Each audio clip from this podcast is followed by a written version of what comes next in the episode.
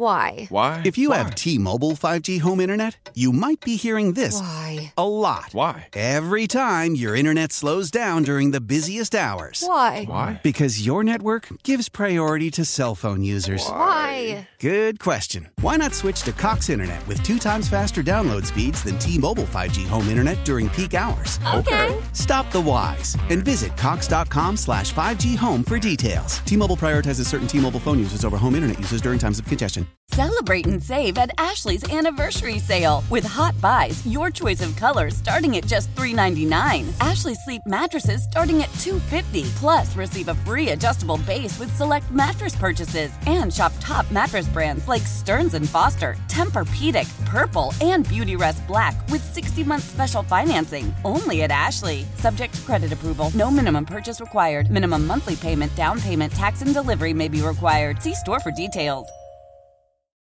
In just 10 minutes a day, Chicago's All Local delivers a power packed punch of hyper local news straight to your ears. Make Chicago's All Local a habit. Text WBBM to 20357 for a link to listen to the All Local. Message and data rates may apply.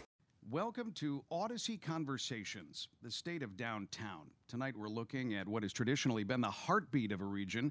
From New York to Los Angeles, Dallas to Minneapolis, even right here in Chicago, downtown has been the cultural center, the hub for business, retail, and politics. Tourists flock to downtowns. Business leaders jockey for the best office space, and culture, nightlife, and restaurants have led people to make downtown their homes. But a lot has changed. The pandemic hit. More people started working from home and continue working remotely. Protests in the wake of George Floyd's murder created challenges for downtown retail. Inflation continues to pressure businesses. Crime, homelessness, the need to shelter migrants, interest rate hikes, just one, uh, just many, many, many challenges facing America's downtown. I'm Cisco Cotto from WBBM in Chicago. Tonight we're discussing the back to work debate. We'll talk to small business leaders investing in downtown, break some common myths, and we'll also get the crystal ball out, looking at what downtown is going to look like in the future. It's all happening tonight on Audacy Conversations, the state of downtown. Let's start with what is maybe the most important conversation happening about downtown today the back to work debate. It is at a fever pitch. Some companies have closed their expensive offices. They're allowing more work from home. Others are demanding employees come back to work, and they want to be here the whole week. Joining us now, Michelle Reisdorf. She's district president at Robert Half International. More than 400 offices all around the world. We are also joined by Christopher Berry, faculty director of the Mansueto Institute for Urban Innovation at the University of Chicago, working with colleagues all across the country analyzing downtown trends. Let's begin with you, Chris. I want to talk about downtown in general and historically. What is downtown supposed to be? Why is it so important that we have downtowns all around the country that are really thriving? Well, I think the question of what downtown's supposed to be is one that's had different answers over time, and I think that's why I'm still encouraged myself about the future of downtown. Downtowns are often referred to as a central business district, suggesting there's business, but the nature of that business has shifted a lot over time. At one point, downtowns were centers of production, but increasingly they've become centers of ideas and centers of consumption. And I think what we're seeing now is part of that transition that was accelerated via the pandemic as we now have less work taking place downtown, although still plenty of it happening. Uh, and so that's why I say I think it's really a question of the next phase of downtown as opposed to, you know, what is it supposed to be 20 years ago versus what is it going to be uh, in the coming years. And as I said, I'm still optimistic about that. Michelle, downtowns, not only in the U.S., but all around the world, you see these huge office towers. And there was a point not that long ago where they were just bustling with people, now much less so. Uh, at Robert Half, you're talking with colleagues all around the country and all around the world. What, what sort of trends are you seeing in, in people either going to the office maybe a few days a week or, or maybe not at all anymore? Yeah, I think the number one trend we see right now is the hybrid work environment. I think it's definitely here to stay. You know, um, coming out of the pandemic, almost all companies were remote, where now we see most of the clients that we work with, 10% or less are 100% remote. So, and 10% or less are 100% on site. So you have this large dynamic of, you know, 80% of clients that want their employees in office two, maybe three days a week. And what are they saying as to the reason for that? Why are they, if employees say, we want to be at home, you know, we, we don't want to have to make that commute, why are the employers saying, no, there's a benefit to you actually being in the office? Actually, you know, we see production levels increase when employees are, are together. You know, overall, people are better together. Collaboration increases. A lot of employees are worried about their employment opportunities, their promotion opportunities when they're not in person. And then there's a whole workforce, the Gen Z workforce, that very much craves social interaction and being together is important to them. And so, if you want to retain top employees, which is very important right now in today's environment, it's a very candidate short market. You want to retain employees, you've got to have a mix of both. Now, you have to do what they want in, Right. in some respects. Uh, Chris, uh, let's talk about the economic development impact. Uh, you have fewer people coming to the office at all, fewer people coming down Monday through Friday, and yet there, there's an economic necessity if you're going to keep restaurants going, if you're going to keep some of that nightlife going. If people are not here as much, there's not as many dollars being brought to, to downtowns all around the country. You're absolutely right, and a lot of uh, folks have raised the specter of the so-called urban doom loop, which says that if fewer people are coming into the office, then all those kinds of businesses that depend on office traffic, as you said, restaurants, uh, entertainment, and whatnot, that depend on having that traffic, those businesses start to decline when people aren't coming to the office, and then as they decline, tax revenue for the city declines. Then the city cannot provide the kind of services that make downtown attractive, and you and so on and so on. These and that these become reinforcing trends, and so I think that, which has, as I said, been labeled the urban doom loop, is kind of a worst case scenario, and uh, it, it could be quite quite bad if it comes to fulfillment. But as I said, there, there may there may be reasons why it, it won't quite spiral into a doom loop. Have we seen patterns of the suburbs? Used to just be a place to sleep, right? We call them the bedroom communities. Uh, are we seeing a pattern at all of the nice restaurants and the nice theaters, uh, the the other things that people would normally come downtown for?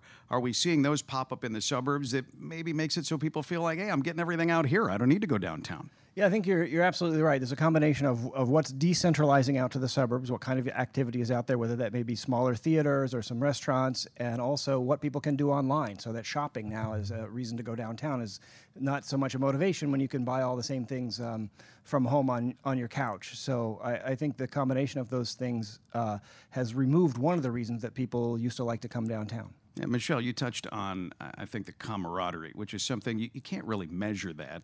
And yet, all of us, in some way or another, know that it is essential. Um, are, are employers trying to sell that in order? We, we need the economic development, we need the workers downtown. And yet, if employers don't somehow make that camaraderie attractive and, and make people feel the necessity, people are going to say, I, I, I have friends where I live. I don't need to come downtown for that. It's absolutely the truth. I think you hear a lot of companies use the phrase in person with a purpose. And so that purpose might be a volunteer event as an organization together. That purpose might be a day of training and come together. It could be an office potluck. Um, but getting people together, we find we're better. Our production is better, results are better, camaraderie is better, retention is better. And so, you know, I think you'll see a lot of companies be creative about their office space to lure more workers back in. But, you know, quite frankly, what we find is that there's like 53% of managers want hybrid, 44% of employees want hybrid. So those numbers are starting to get real close where we all both want the same thing. Right. It's just a matter of how to do it. right? Exactly. Yeah, in a way that's good for the company. Are there, uh, and we'll talk more about some of the myths of what is going on in downtown here in just a few minutes, uh, but I'm wondering if, if an employer has to try to already work through some of those uh, maybe negative stereotypes about downtown, some of the things that, that people don't like, uh, in order to say, no, really, it'll, it'll be worth it. Yeah, the commute, okay, it's long. Yeah, all right, fine. But it, it will absolutely be worth it at least a few days a week. Absolutely. And I think a lot of companies are looking at different ways benefits for example. What benefits could they offer you know maybe a commute expense um, to encourage people to just get into the office? Because what you find is once you get them in they actually enjoy the experience and they want to be there. Yeah, Chris, we talked a little bit about the culture. Let, let, us dig a little deeper on that because uh, we we think about uh, some of the nightlife and things that people can do in the suburbs, but in every major downtown in the country, uh, there are these great museums. You, just can't replicate those in other places. And if they don't have the traffic, if they don't have people coming in, they're not going to be able to sustain themselves either. I I'm guessing that they're in a unique position to have to say, uh, essentially, please come downtown, please continue to make use of this. Yes, I, I, think I think they need to, to say please, but uh, at the same time, the, the, there's reasons those institutions are there and have been there for a long time, and there's reasons we've had downtowns, and there's reasons we've had cities uh, for uh, thousands of years, and I, I, think that you know when when the telephone was invented, people said, "Oh, it's going to be the death of cities." Now people can just talk on the phone. Why do they need to be downtown? And when the internet came, oh, it's going to be the death of cities, and what we found in both cases is that those technologies were actually complements to cities, not substitutes. And so I think, you know, working from home could be a complement to working in the office, not a substitute completely, not 100%. And so, I, as I said, there are strong reasons that have been around for a long time that, that people like concentrating in downtown areas and agglomerating. And those fundamental reasons aren't changing, even if people are working from home a little bit more than, than they did in the past. That is Christopher Berry, faculty director of the Mansueto Institute for Urban Innovation at the University of Chicago, along with Michelle Reisdorf, district president at Robert Half International. There's lots more to come, including other guests. Coming up, we're going to talk about the viral videos that we've all seen. They're all over social media showing the very worst of downtown. What is fact and what is fiction when it comes to what we're seeing about America's downtowns? This is Audacy Conversations, the state of downtown. How powerful is Cox Internet? Powerful enough to let your band members in Vegas, Phoenix, and Rhode Island jam like you're all in the same garage. Get Cox Internet powered by fiber with America's fastest download speeds. It's internet built for tomorrow, today. Cox, always building better. Cox Internet is connected to the premises via coaxial connection. Speeds vary and are not guaranteed. Cox terms and other restrictions may apply. Analysis by Ookla Speed Test Intelligence Data. Fixed median download speeds. USQ3 2023. Celebrate and save at Ashley's anniversary sale with hot buys, your choice of colors starting at just $3.99. Ashley Sleep mattresses starting at $2.50. Plus, receive a free adjustable base with select mattress purchases and shop top mattress brands like Stearns and Foster, Tempur-Pedic, Purple, and Beautyrest Black with 60-month special financing. Only at Ashley. Subject to credit approval. No minimum purchase required. Minimum monthly payment, down payment, tax, and delivery may be required. See store for details. Selling a little or a lot? Shopify helps you do your thing, however you cha-ching. Shopify is the global commerce platform that helps you sell at every stage of your business. From the launch your online shop stage, to the first real life store stage, all the way to the did we just hit a million orders stage. Shopify is here to help you grow. Whether you're selling scented soap or offering outdoor outfits, Shopify helps you sell everywhere. From their all in one e commerce platform to their in person POS system, wherever and whatever you're selling, Shopify's got you covered. Shopify helps you turn browsers into buyers with the internet's best converting checkout, 15% better on average compared to other leading commerce platforms. And sell more with less effort thanks to Shopify Magic, your AI powered all star. Shopify powers 10% of all e commerce in the US. And Shopify is the global force behind Allbirds, Rothy's, and Brooklinen, and millions of other entrepreneurs of every size across 175 countries. Plus, Shopify's award winning 24 7 help is there to support your success every step of the way. Because businesses that grow, grow with Shopify. Sign up for a $1 per month trial period at shopify.com slash audacy podcast, all lowercase. Go to shopify.com slash audacy podcast now to grow your business no matter what stage you're in. Shopify.com slash audacy podcast. Whether it is St. Louis or New Orleans, Philadelphia, San Francisco, we've all seen viral videos pop up with some pretty concerning activities. Smash and grab robberies. Now they've turned into crash and grab robberies where vehicles are used. Carjacking, teen takeovers of parks. Let's discuss what those images mean and whether it's the reality or maybe it's just a myth of dangerous downtowns. I'm Cisco Cotto of WBBM in Chicago. This is the Audacy Conversation, the state of downtown. We're talking with Dr. Joseph Schwieterman. He's director of the Chaddick Institute, professor in DePaul University's Graduate School of Public Service. Also, Michael Edwards is now joining us. He's president and CEO of the Chicago Loop Alliance, an economic development expert. He's really working on creating an urban experience that attracts people to downtown. Uh, Joe, let's begin with you. you. You've done a lot of research on this. You've talked with colleagues all around the country. Uh, is it a myth that these downtowns in America are just filled with crime, or, or, or is that really the reality? You know, the, the pandemic really had kind of a recalibrating effect for people that they got away from downtown. They they didn't weren't they're cooped up and so forth. And we did have this this terrible spike. We had fewer people on the streets, fewer people on transit, yet crime was up. So particularly during the pandemic, you know, the per capita amount of crime was significantly higher than it was before. And of course, people saw that on TV. They saw the social unrest. People feel comfort in numbers. So if you're on an empty train, you're going to feel a little less safe.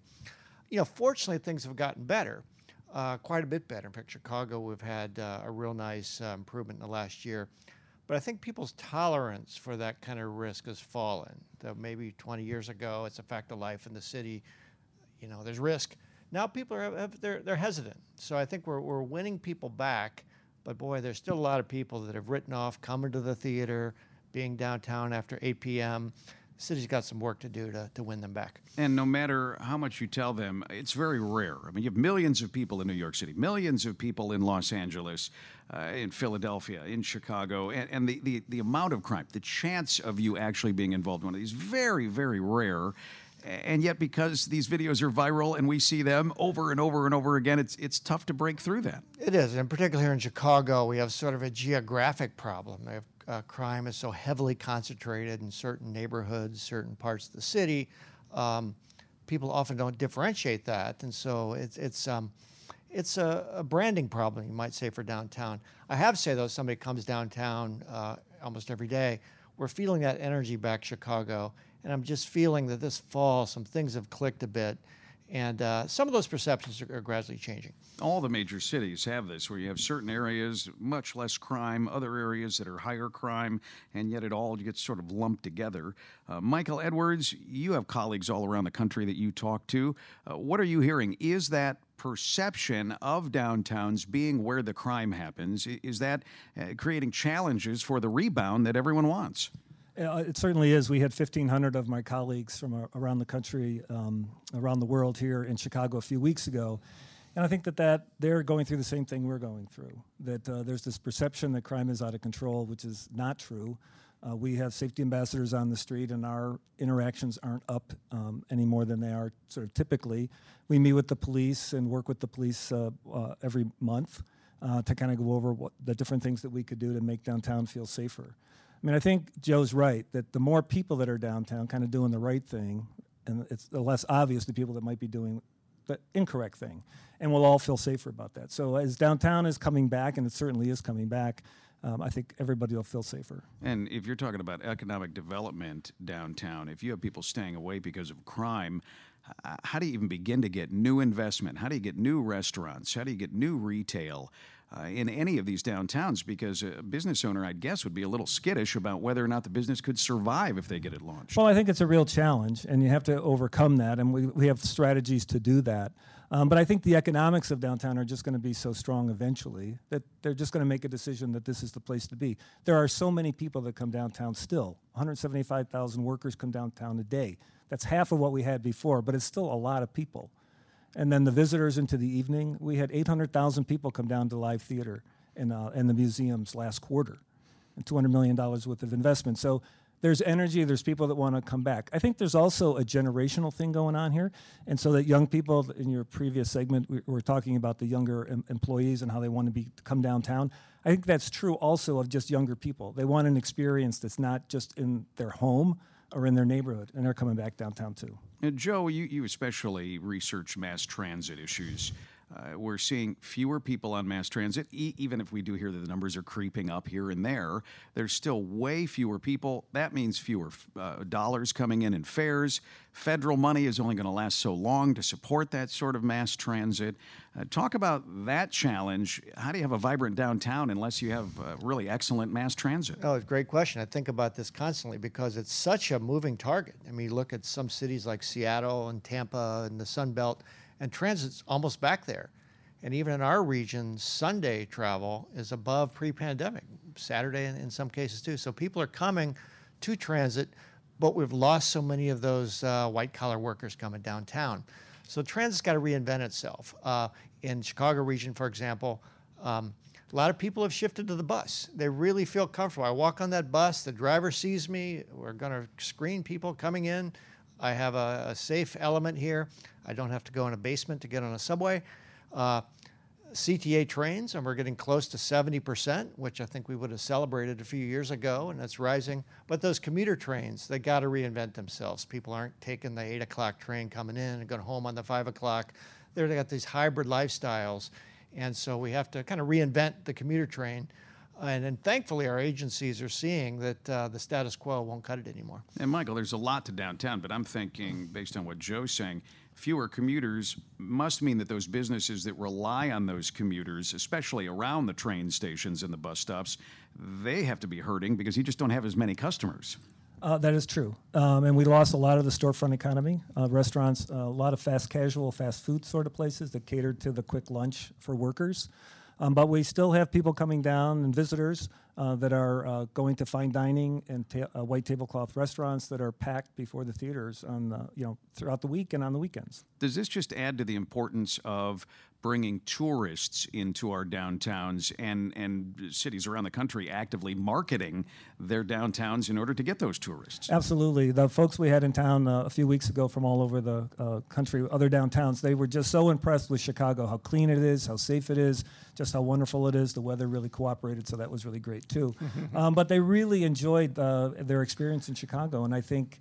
Uh, we're all from Chicagoland. We're all very proud of our city, and uh, you know we're inviting people to come back and try it out again. We put on something called Sundays on State the last three years, really just to invite people to come back. We've had zero problems, not one incident associated with over 100,000 people for the last two uh, Sundays on State. So we're very confident that downtown's back.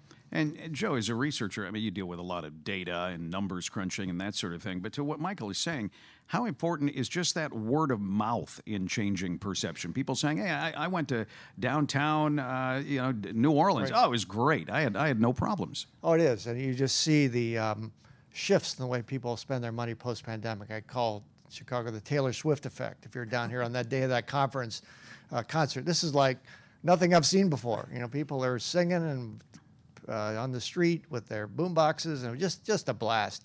And I noticed that coming downtown. I'm in sort of the office district, and it's like, you know, it seems a little quiet here. And I go north of Madison Street, which is kind of our dividing line, and people are out there with shopping bags and selfies and double deck buses.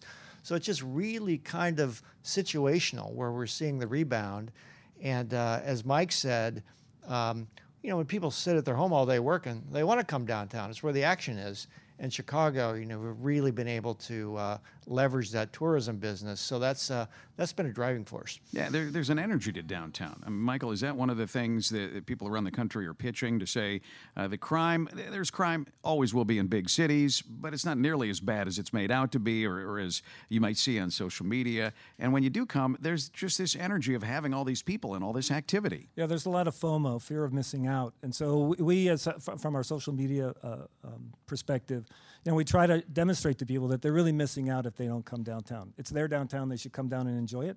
Everybody, not just the folks up north, not just the folks down south, but everybody should come down and enjoy everyone's neighborhood.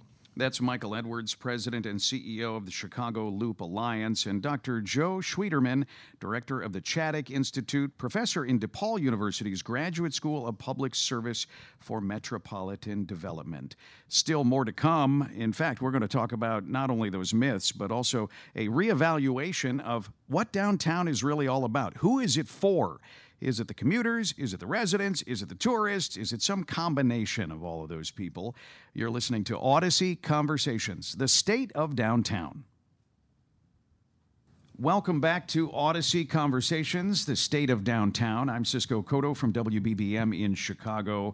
We're now going to talk about downtowns and who they're really for.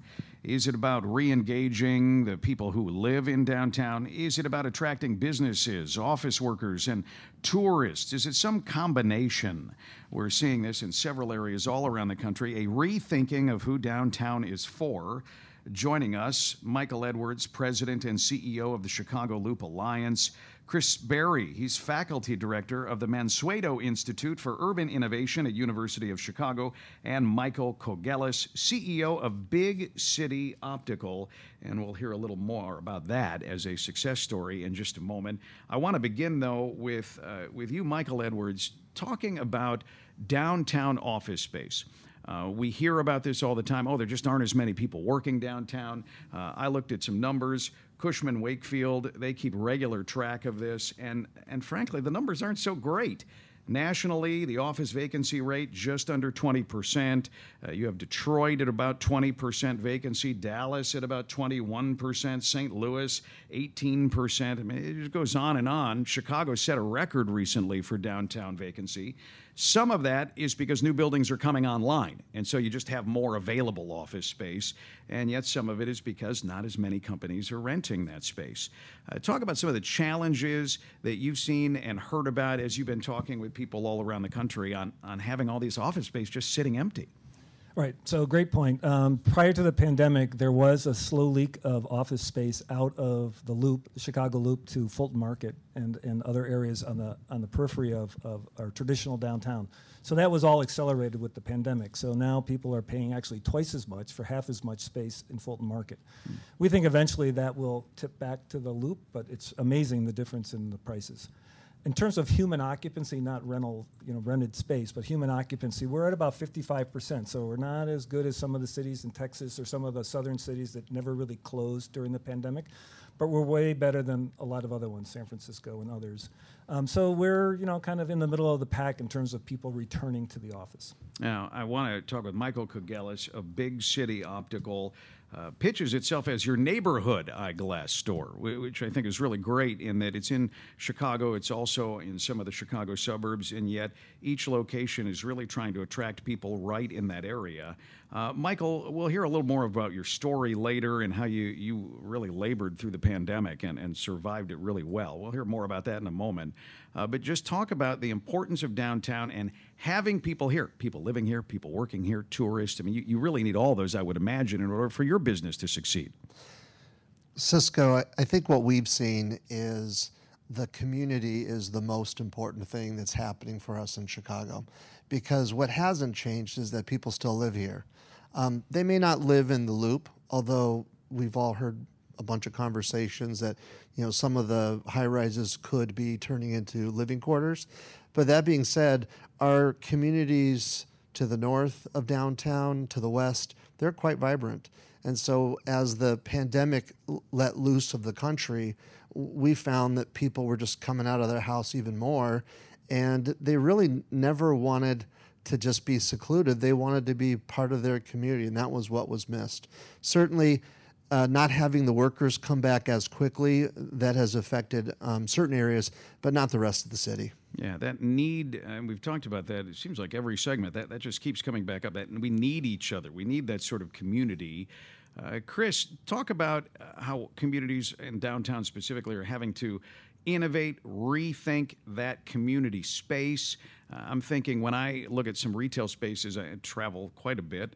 Uh, I see not so much shopping everywhere as much as these group experiences, uh, these uh, places where you can come together, whether it's workers or friends or whatever, and, and hang out for an hour or two and really have a great time. Yes, I think I think you're right. The rationale for downtown as a shopping place was already precarious even before the pandemic. I, I, and I think because of internet shopping, even if it hadn't been for the pandemic, that those kind of major shopping strips of downtowns would have been threatened regardless, and the pandemic accelerated that. So I think we're seeing less rationale for a shopping area and more, as you said, for experiential, for lifestyle, for entertainment. And uh, as I said, that's just a natural evolution of the city and, and the downtown areas that move from centers of production to centers now of more of consumption and, and, and entertainment. And I think we're just seeing that maybe accelerated a bit by the pandemic. I also think when you talk about land uses, that that's also an area of some transformation now. There's a lot of people working to try to transform some former office spaces to a more residential use. And you know, if these vacancy rates that we're seeing of 20% plus are going to be more long run and permanent, then we need to repurpose those buildings, and that's really complicated from an engineering perspective. And some buildings are more suitable for it than others.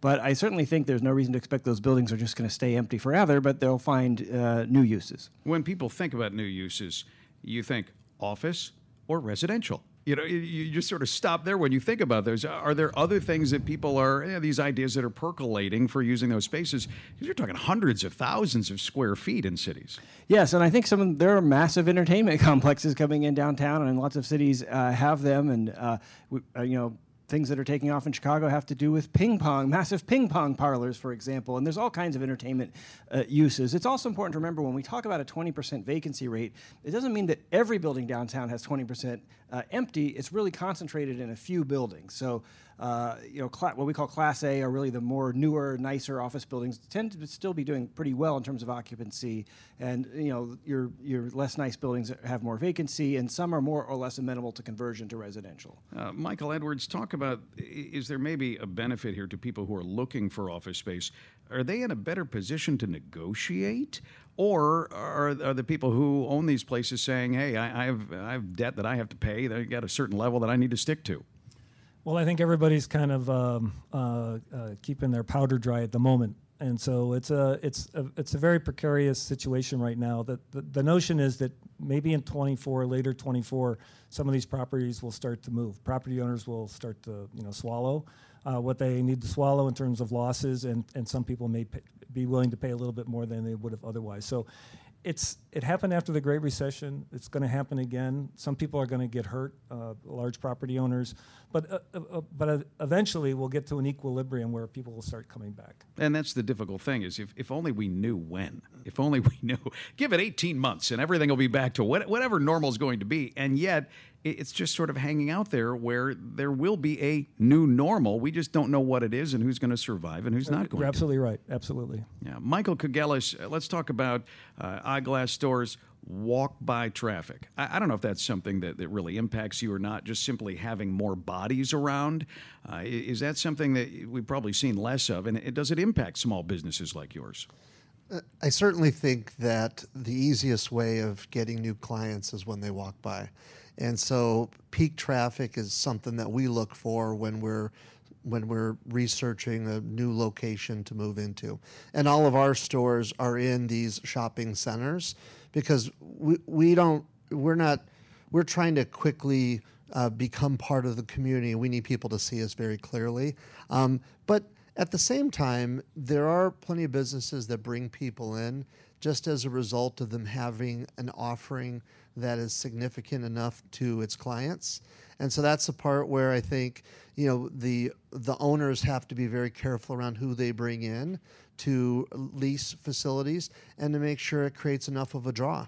Yeah, and wanting them to, to really commit to being there for a while, right? Absolutely. It, seems like that would be pretty essential. It is. Now let's talk about uh, in uh, small businesses and even some larger retail in the downtown area. That's going to be the focus when we return.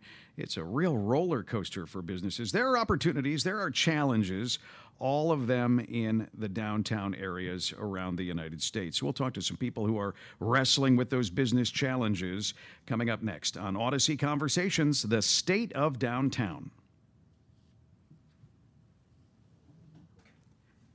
Whether you're listening in Buffalo, San Francisco, St. Louis, New Orleans, downtown is an important part of the local economy. From mom and pop businesses to blue chip retailers, the great restaurants, the exciting tours and experiences. But with fewer people in downtown areas, what does it take in order to take the plunge and open a business? What does it take to really thrive in owning a business in these downtown areas? Joining us to talk about this, Michael Kogelis, CEO of Big City Optical, a neighborhood eyeglass store with more than a dozen locations in the Chicago area. And we welcome Lakeisha Hunter, owner of That Jerk Spot a culinary business here in the Chicago area. Lakeisha, tell us just sort of briefly a little bit about your business because not only do you have all this great food, but you're actually mentoring young people uh, in Chicago and really getting them involved in the business as well. Yes, being a native of Englewood um, area, where I took culinary arts in high school, went on to um, graduate college um, in culinary. I went into the food service industry, stayed there now for over like 35 years, uh, from Odyssey downtown, um, Navy Pier to now owning my own um, food truck. And yes, I do. I train at-risk youth um, on entrepreneurship skills, culinary skills, and even those re-entering society, giving second chances. It's hard to get a job with backgrounds, you know. Yeah. So now you could be your own entrepreneur. You know, you can get a business license easier then you can get a job with the background that they have. So I inspire and I encourage in the area of culinary and for my community, whatever area that they're looking to become better, anything to help them become better. Um, I try to bring in the resources to help them get to that point. The Odyssey is a tour boat company on the Chicago River, on Lake Michigan in Chicago. Uh, there are uh, uh, different cruises like this all around the country. Now, th- this is high end, really nice. You got tourists, you have people who are just looking for a night out who live in the area. Uh, talk about uh, the challenge, I would imagine, for a business like that or others in, in getting people down in order to take advantage of all of the great things that are out there. If people are scared, if people are comfortable wherever they are living, it seems like that's difficult eh, for those businesses to keep it going. Absolutely. Now, the Odyssey is a beautiful boat, and the experience from the staff. I was a restaurant manager there, I was a hostess first and then restaurant management. So there are jobs where you know you can grow and become in in high level in the business. The tourists, Chicago is still a number one tour location. You know, still a destination where people would like to visit. And with crime being at its peak, um, we still see when I go to Navy Pier, the crowd is still there. How does it affect Odyssey and those other businesses there? That's the only place they do feel safe. You know, when I take my kids there and I bring some of the inner city youth down to Navy Pier to broaden their horizons, to get them out of the neighborhood of crime, they're looking, they're not afraid. They're not afraid someone that they see from another community or someone that's their opposition coming to, you know, harm them. They're comfortable. So I don't think it's a problem in the downtown area as much as it's being publicized. Yeah, yeah some of those myths perhaps. Uh, Michael Kugelis, I'm interested in your story because you had COVID hit and everything got shut down. Obviously, that impacts business. Uh, George Floyd was murdered. There was all sorts of uh, looting and violence and protests when that happened. Your shops got broken into, and you could have just packed it up. At that point, you could have said, All right, I- I'm done with this. I'm out of here. You didn't. You rebuilt you double down on downtown and you're reaping the benefits. You're, you're actually seeing that that was a wise investment. Talk about the thought process there because there had to be a point where, where you said, enough is enough. I'm out of here. Sure. I think that um, any entrepreneur goes into their respective business with grand visions of the future. And so I think you just have to make sure that those visions stay bright as you are met with challenges because for sure you will experience challenges. I think that the obvious ones were the pandemic hit, and uh, and then we did have the follow up riots and whatnot. Um, but those are just two different challenges of the list of challenges that you encounter. And so I'd say that you know my partner and I we've been very resolute in always looking at every um, everything that comes up as an opportunity to grow to expand. Um, and what we found is that we work with a great group of people that really drink the Kool Aid and they see the vision.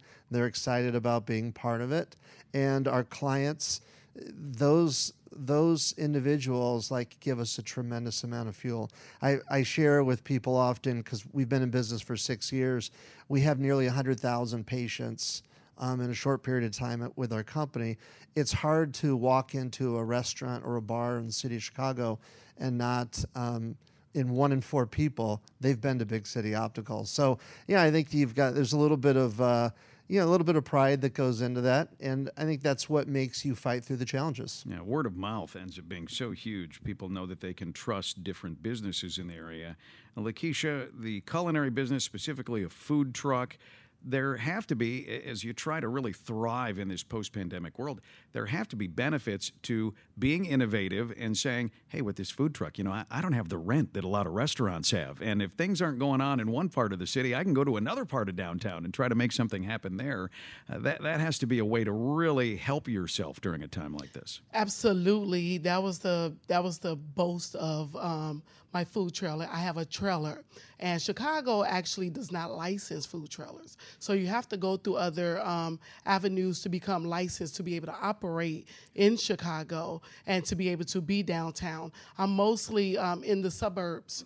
And with being in a food truck or a food trailer, um, the the positive of that is, like you said, we can go wherever we want, um, suburb to suburb, community to community, and still make money that we would have made in normally in a brick and mortar. It took us like a whole week to make, and now you can make it in less time. So that was a big up for um, me in the in the pandemic and when things went haywire and restaurants closing, I'm not around a lot of people. So it's about how I serve now. So it was an advantage for me to be able to serve my community and other communities that Jerk Spot stood the test and won. Yeah, I'm interested in both of your takes on on some of those. It's great to be able to be nimble, and yet there are all these challenges. Michael mentioned that a moment ago. It's just one challenge after another. You have inflation. Uh, the prices of your products are going up. That means you have to charge more, and I'm sure your customers aren't necessarily happy about that and yet you have to do it. Uh, we'll begin with Michael. Just just talk about maybe some advice on navigating those challenges because it's not just you, it's not just small business owners, it's all business owners in any downtown that are navigating some of the same challenges. When we when we talk about pricing or when we when the topic of pricing comes up with our team, we quickly shift to value. Value is really what a what is what the client understands. When they decide to buy something whether it's a great dish at a restaurant an amazing experience or a pair of glasses from us they're looking to see well what else do i get for the cost of this product? And because we're so focused on value very rarely does price become an issue. Sometimes we need to bump it up a little bit just because that's the the reality of everything is costing more. Uh, but at the same time, we look for ways that we can make a better experience for the client where they see an even greater value and they don't feel like they're now just spending more for the same thing, but rather they're spending a little bit more for something better. Yeah, Lakeisha, with food, maybe it's even easier because we have these taste buds, and we love we love good food. Uh, does that make it easier for you at all, as you're probably having to raise prices like everyone else because of inflation? Yes, I, I it is easier for me because I have a backstory. Mm-hmm. You know, I was a mm-hmm. Chicago gang leader, and now turn my life around.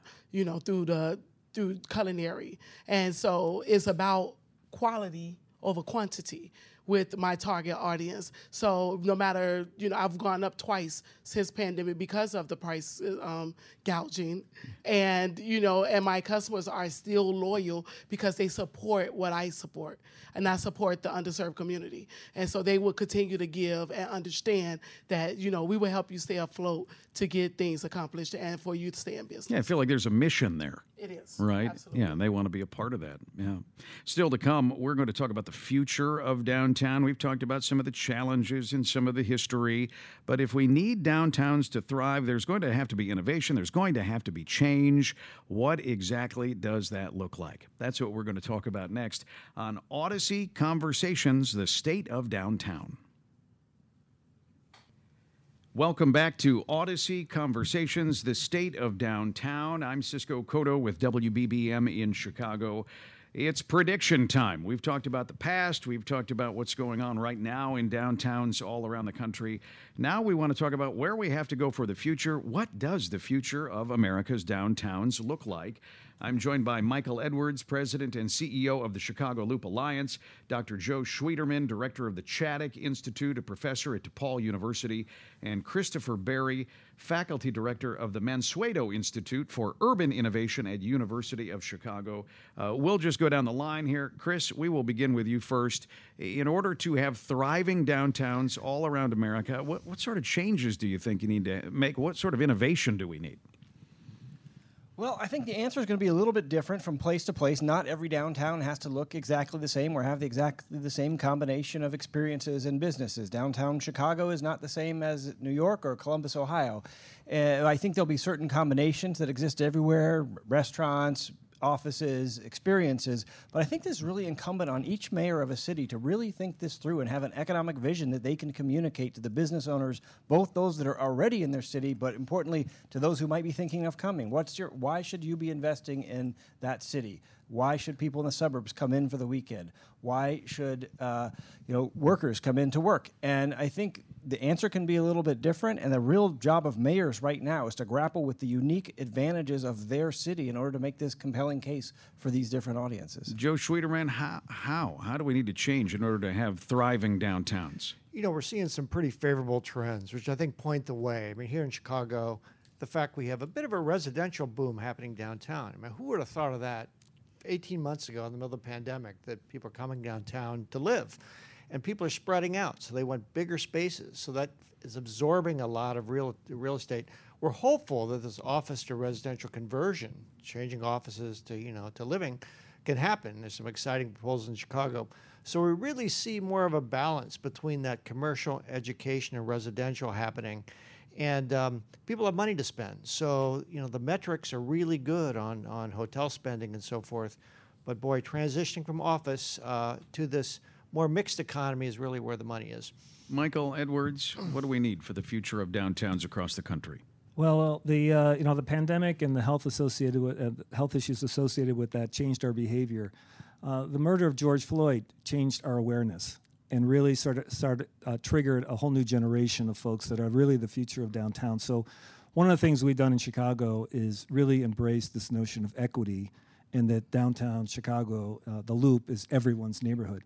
And so, from our uh, the the way we now recruit vendors to the way that we uh, uh, have vendor um, uh, vendors at our events is all about making sure it's open to everyone. And so our Sundays on State and some other things we do. So this notion of equity and that there's a whole raft of people out there that have never been invited to our downtowns, not just in Chicago, but around the world.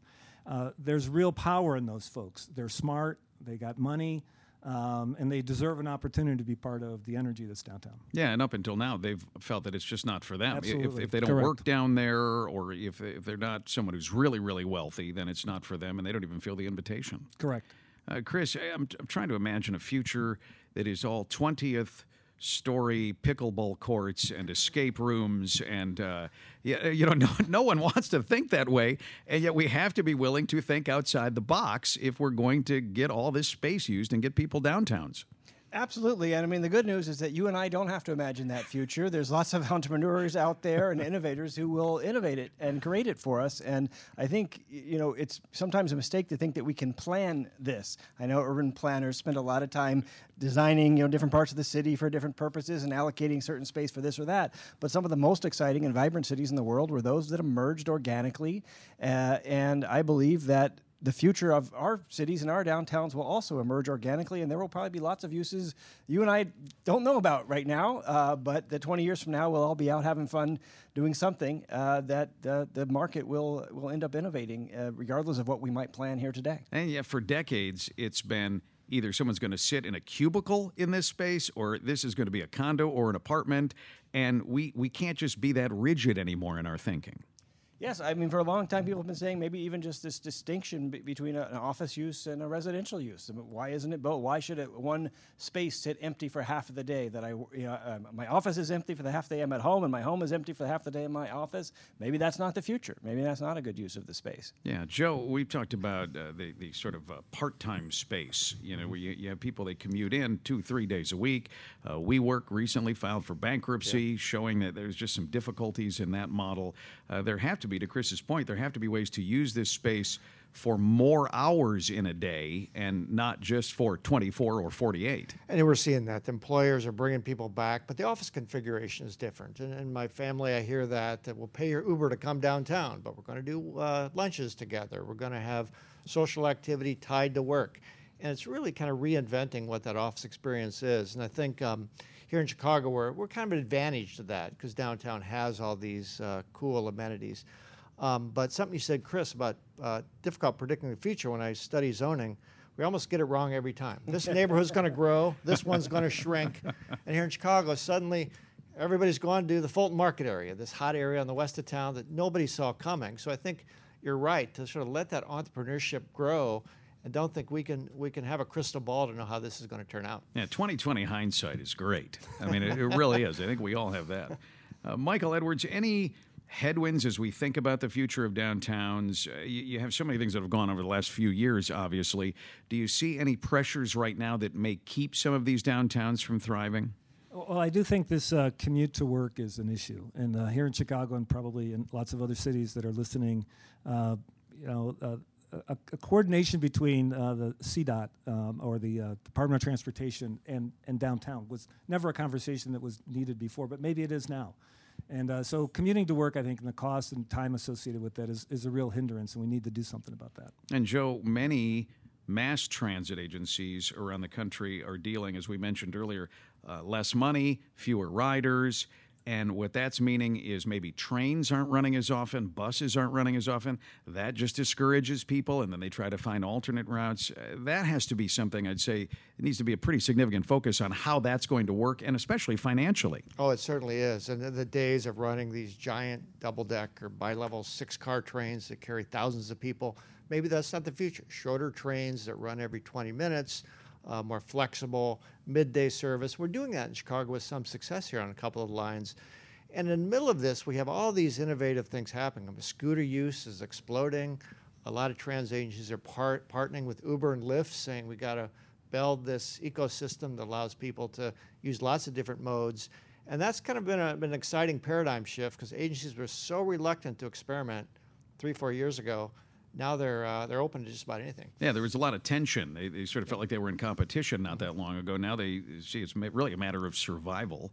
Uh, Chris, Michael earlier uh, was talking uh, a little bit about um, the need to innovate, the need to bring people downtown, the, the need to have a, a, variety of different experiences for them, and, and really trying to figure out who is downtown for.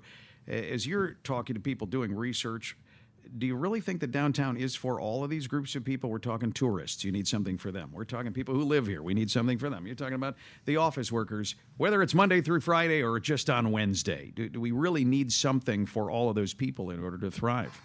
Well, I would say the most exciting downtowns we know of are the ones that have that something for everyone. Now, they don't have something for everyone on every block and every minute of the day, but the most exciting cities in the world are those that bring in tourists and bring in uh, uh, people during the day who might live somewhere else, and that there's work that goes on there, and that there's also play that goes on there, and there's excitement. So, yeah, I think in the end, a downtown that is only for some subset of the people is unlikely to achieve the kind of success that a downtown that's more uh, exciting and inclusive will will achieve and has historically achieved. Yeah, and historically, has it been that sort of a culture that uh, hey, you're, you're not welcome down here? We're not going to say that, but we're just not going to create what you're interested in or can afford anyway.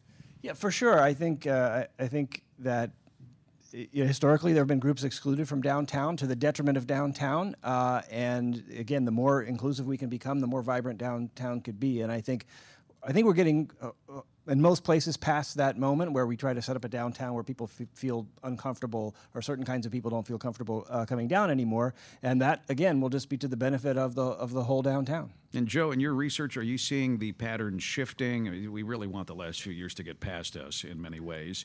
Are you seeing the pattern shifting where people are reinvesting and are getting back downtown and really feeling like, oh, oh, okay, this, this is safe again. This is an experience I want? You know, every month we do see additional signs of just that life coming back, and the street performers are back, and uh, of course, cultural events are above pre-pandemic. Campus activity is good. And I think you know these things are different now. People tend to go home earlier when they come in on the train. They may head out at 3:30 or 4, and it's not as busy at rush hour. Um, but we're also seeing um, that Tuesday, Wednesday phenomena. People are coming down the middle of the week. It's sort of a agreed day. We're going to be together. And then it's uh, quite the opposite of before, where Friday was the busiest. So all that's settling out. But uh, in the middle of it all, I think uh, the trends are pointing in a pretty good direction. And Michael, one of the things that you monitor regularly is foot traffic. So you have to be seeing that coming back, which has to be pretty exciting. Yeah, we have it on our High Street, uh, State Street, and so it's up nine percent from last year, same quarter last year, which is great. Uh, we're averaging about seventy-five percent of pre-pandemic levels. which is uh, you know better than it was. Um, it's not uh, um, you know going to get us over the hump in terms of retail recruitment, but it's good. It's a good start. Thanks so much to all of our guests. There you have it, a comprehensive look at the state of downtown in America. No question, every downtown is going through a huge shift, and that shift is not over. Ripple effects on residents, businesses, commuters, tourists. There are a lot of questions that are still not answered, and we will continue looking at them as downtowns move forward in a post pandemic world. Thanks so much for being with us. I'm Cisco Cotto at WBBM in Chicago. We will see you again for the next Audacy Conversations. Why? Why? If you have T-Mobile 5G home internet, you might be hearing this Why? a lot. Why? Every time your internet slows down during the busiest hours. Why? Why? Because your network gives priority to cell phone users. Why? Good question. Why not switch to Cox Internet with two times faster download speeds than T-Mobile 5G home internet during peak hours? Okay. Stop the whys and visit cox.com slash 5G home for details. T-Mobile prioritizes certain T-Mobile phone users over home internet users during times of congestion. Celebrate and save at Ashley's anniversary sale. With Hot Buys, your choice of colors starting at just $3.99. Ashley Sleep mattresses starting at $2.50. Plus, receive a free adjustable base with select mattress purchases. And shop top mattress brands like Stearns & Foster, Tempur-Pedic, Purple, and Beautyrest Black with 60-month special financing. Only at Ashley. Subject to credit approval. No minimum purchase required. Minimum monthly payment, down payment, tax, and delivery may be required. See store for details. We all agree that reducing carbon emissions is a good thing. And once again, Toyota is leading the way. We hear a lot about fully electric vehicles, and Toyota has them, with more coming in. But we also know a BEV is not for everyone, whether it's because of cost, range, or concern about finding a charging station when you need it. Plus, the raw materials used to manufacture batteries are limited. Enter Beyond Zero, Toyota's vision for a carbon neutral future in vehicles and in manufacturing plants too in the years ahead. The materials used to make just one long range battery for an EV could be used to make batteries for six plug in hybrids or 90 gas electric hybrids. That's why Toyota's position today is electrified, diversified, empowering you to choose how to reduce your own carbon footprint with the vehicle that's right for you a hybrid, plug in hybrid, or battery EV. So shop, learn more, and get details at toyota.com slash beyond zero. Toyota, let's go places.